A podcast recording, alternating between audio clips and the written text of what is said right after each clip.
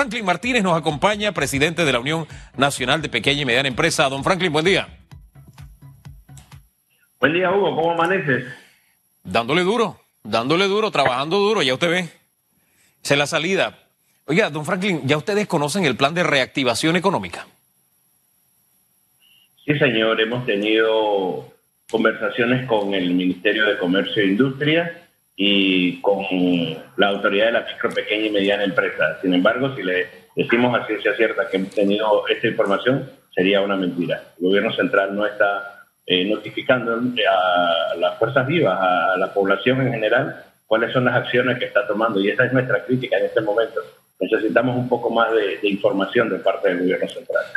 Lo último que se supo, si la memoria no me es infiel, usted me ayuda a corregir, la última información la dio el propio presidente sobre el tema de los 300 millones para la micro y pequeña empresa y que iba a hacer entonces desembolsos de 150 millones vía Banco Nacional, que después llegaría a acuerdos con los bancos. Es lo último que yo sé, pero tal vez usted sepa más. Lastimosamente esa es una información que no está confirmada, porque si bien es cierto, el Banco Nacional va a recibir, en virtud de un contrato que se hizo con el Banco Interamericano de Desarrollo, el primer desembolso de 150 millones de dólares, el mismo que se va a trabajar a través de una banca de segundo piso, y que esa banca de segundo piso a su vez le va a facilitar a las entidades de microfinanza los fondos. Aún no se ha hablado a ciencia cierta y con números claros de cuáles son los intereses que se van a utilizar en el préstamo que se va a desarrollar a la micro, pequeña y mediana empresa. Y esto es muy importante porque tenemos que considerar que el origen de los fondos es un origen eminentemente social, es un apoyo y es algo que debe tener un interés cómodo para que no se convierta en una carga para la microempresa.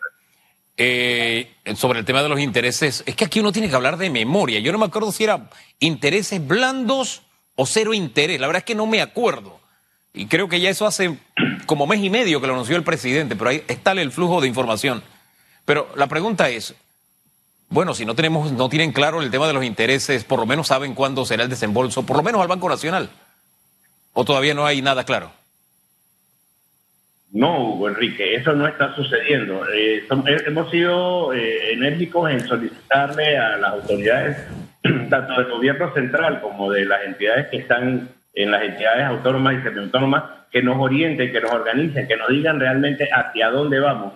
En este momento no existe un liderazgo claro que nos pueda decir, por ejemplo, el señor presidente de la República, al cual le tenemos mucho respeto, que nos diga, muchachos, la situación es esta, vamos a caminar por este camino, tengan sus papeles en orden, X, Y, Z, documentos en orden. O sea, no tenemos a ciencia cierta información de qué, cómo, cuándo y dónde se van a recibir los tan cacareados fondos que se han hablado, que eran 300, que ahora son solo 150, que el otro 150 llega posiblemente en enero. Entonces, esa dualidad de información hace que el panameño de a pie caiga en incertidumbre, que es uno de los resultados que arroja el estudio de impacto socioeconómico que hizo la Unión Nacional de Pequeña y Mediana Empresa. Hay una alta incertidumbre en el panameño de pie. ¿Qué más dice ese estudio, don Franklin?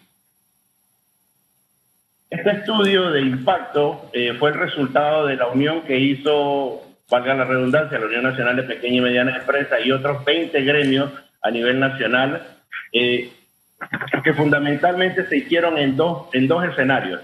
En el primer escenario fue antes de que el presidente de la República hiciera el anuncio del acuerdo que hizo con la Asociación Bancaria Nacional, y el segundo momento fue exactamente 2 semanas después. Fue un estudio a nivel nacional donde nos dejó como resultado varios puntos importantes. El 100% de las empresas tienen teléfonos inteligentes. Sin embargo, estamos teniendo muchas carencias en el uso del Internet, por ejemplo. Solo el 6% de las empresas están buscando proveedores en el tiempo que utilizan el Internet. Solo el 5% lo utilizan para buscar clientes. Solo el 2% lo están utilizando en desarrollo de procesos. El uso del Internet, el 47% se desperdicia en trámites gubernamentales. Lo que hemos detectado en el estudio de impactos es que al principio, en el primer escenario, la incertidumbre estaba en el punto número 19%. Y en la segunda etapa la incertidumbre quedó en el segundo lugar. Eso nos llama fuertemente la atención. Este segundo estudio, ¿cuándo fue? ¿En qué fecha fue? Eso se terminó el 21 de mayo, la segunda etapa. 21 de mayo, así que existe la posibilidad de que haya pasado la incertidumbre a ocupar el primer lugar, o ¿por qué no? De pronto que no sea tan importante, esa posibilidad también existe. Pero ¿sabe qué? Me llama la atención el tema de que solo el 6% tiene acceso a Internet y que el 47% del tiempo en Internet se va en burocracia, en trámites gubernamentales. La pregunta es, ¿esos trámites... ¿es burocracia estatal o los trámites ya son ágiles, son más sencillos? No sé, póngame el día. El modo en que se usa el Internet tiene 5 puntos importantes que arrojó este estudio. El 86% se desperdicia en redes sociales, el 68% en trámites bancarios, el 47%, como dijimos, era el tercer punto, el cuarto punto, el 41% en trámites de contabilidad y el quinto punto, de nuevo, arroja el monitoreo de cámaras. Lo que está sucediendo es que la micro, pequeña y mediana empresa, específicamente la micro, no está utilizando bien las apps, no está utilizando bien el tiempo y no está utilizando bien los recursos que existen para poder desarrollar una micro, pequeña y mediana empresa responsable. Y esto se da porque no se le está brindando acompañamiento, no se le está brindando la asesoría, no se le está brindando... a la micro específicamente no se le está brindando el acompañamiento, que es el punto vital que nosotros venimos destacando. De nada sirve que el gobierno central desperdicie $150 millones entregándoselo a las personas sin darle la debida educación para que estos fondos sean utilizados responsable y eficientemente de una manera en que la economía nacional se vea beneficiada. De lo contrario sería desperdiciar fondos. Oiga, don Franklin, disculpen, me dijo muy rapidito el tiempo, el porcentaje que se desperdicia en redes sociales. Repítame ese número, por favor. Hugo Enrique, el modo de uso de Internet de la microempresa está constituido por 86% del tiempo en redes sociales. Wow. Sin embargo, hay cinco puntos muy importantes en los que menos se usa el Internet. El 6% de las empresas lo utilizan para buscar proveedores, el 5% para búsqueda de clientes, solo el 2% lo utiliza para desarrollo de procesos, un 2% se capacita a través de la Internet y solamente el 1% de la microempresa está utilizando el Internet para capacitación. Oye, esto es como si usted tuviera un carro y no supiera manejarlo. Exactamente, es como que tuvieras un carro de carrera y que no supieras manejar. Oiga, ese acompañamiento del que usted habla, ¿quién lo debe hacer? ¿A quién le corresponde esa tarea? Nosotros tuvimos una reunión con el licenciado Rafael Bardayán, quien es el director de la Autoridad de la Micro, Pequeña y Mediana Empresa, quien por ley está llamado a liderar esta gran batalla que va a tener la economía nacional. Al licenciado Bardayán, como director de la Autoridad de la Micro, Pequeña y Mediana Empresa, le toca liderar los planes y proyectos para desarrollar el ambiente básico para poner a las MIPYMES en el lugar tecnológico adecuado. ¿Lo está haciendo? ¿Qué calificación le da? Si fuera usted maestro y tuviera que ponerle una nota en este momento. Con el respeto que Rafael es el tío. Con el respeto que Samuel Bardayán se le merece, es un muchacho que está haciendo muy bien su trabajo, sin embargo, todo el gobierno está careciendo de una falta de comunicación efectiva de lo que realmente están haciendo. Por muy buenos planes y proyectos, la Autoridad de la Micro, Pequeña y Mediana Empresa tiene Profitime, tiene Banca de Oportunidades, tiene una gran cantidad de planes y proyectos que se están desarrollando, mismos que no son conocidos por el panameño de a pie. Entonces es muy difícil solicitarle ayuda al gobierno central si no sabes qué es lo que le vas a solicitar al final del día. Ayer la APD emitió comunicado, 250.000 a 300.000 empleos se van a perder, 20% de desempleo dicen las autoridades. Y dice que el sector más golpeado, más afectado, será las medianas y pequeñas empresas. Ya ustedes han cuantificado el impacto en empleos, el impacto en millones de dólares por esta pandemia. ¿A la altura del juego? Tristemente, en este momento, la que está sufriendo El mayor espacio es la microempresa. Nosotros tenemos números verificables, trazables, que nos hablan de que aproximadamente 40.000 empresas no van a poder salir adelante. O sea, 40.000 empresas ya son microempresas, pequeñas empresas ya son víctimas fatales a causa del COVID. Lo que pasa, Hugo, es que la microempresa es una empresa con una economía muy de subsistencia, muy básica, y en su totalidad, y puedo, sin temor a equivocarme, decir que más del 75% de la microempresa es familiar. Cuando comenzó la pandemia, la microempresa durante el primer mes, y estos son resultados que arroja el estudio, pudo acceder al pago de los salarios durante el primer mes. Pero cuando vino el segundo mes ya entramos al pago de la primera partida del 13º mes y los salarios. Y eso quebró la liquidez de la microempresa. A raíz de ese momento empezaron los despidos. La microempresa no hizo lo que facilita el Ministerio de Trabajo de suspender contratos, porque su modus operandi no permite mantener empleados con contratos suspendidos. En ese momento, lo que quedó fue la empresa familiar.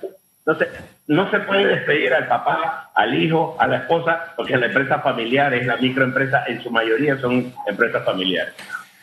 Wow, un panorama muy, muy difícil, porque siendo parte de la empresa, siendo la familia, los miembros de la empresa, es la empresa que cierra y ellos mismos quedan prácticamente, son las cifras que se suman al desempleo. Pero bueno, hay una comisión para la reactivación económica laboral. Si la memoria no me es infiel, usted está participando allí, ¿no?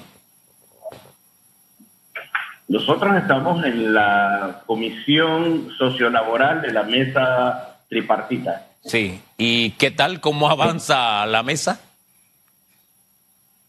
Todo lo que se está conversando en la mesa tripartita es para beneficio de la nación. Sin embargo, por disciplina, nosotros pertenecemos al Consejo Nacional de la Empresa Privada y el vocero de lo que se está dando en la mesa tripartita es el licenciado Julio de la Lastra, que es el presidente del CONEP.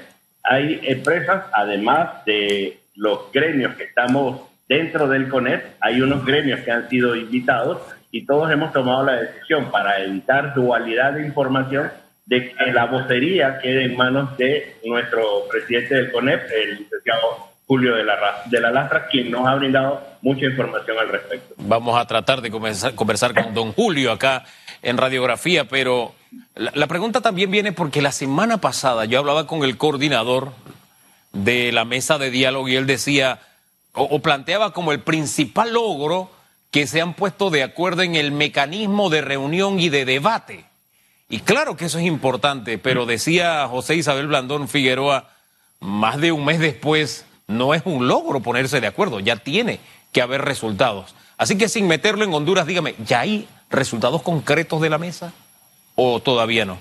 Yo con el respeto que se merece el candidato a la presidencia, el ex candidato a la presidencia, Blandón Figueroa, pienso que ellos tuvieron su oportunidad durante el gobierno de hacer muchas cosas que no hicieron. Y venir en estos momentos, hacer comentarios de que se está o no se está haciendo es extemporáneo. Se están desarrollando acciones para ayudar al país, nos estamos poniendo de acuerdo. Claro que no se puede llegar a consenso sin primero aceptar las bases sobre el acuerdo que se va a llegar. Todo lo que se está haciendo dentro de la mesa del diálogo tripartita viene acompañado de un consenso de las partes y es en beneficio del país. Créanme que eso es lo que estamos haciendo. Medidas urgentes, ¿qué debe hacer el gobierno para que ese grado de incertidumbre que tiene la micro, pequeña y mediana empresa de alguna forma pase a formar parte del pasado? Acciones que puede tomar de inmediato. Más que entregar dinero necesitamos capacitar a la micro, pequeña y mediana empresa.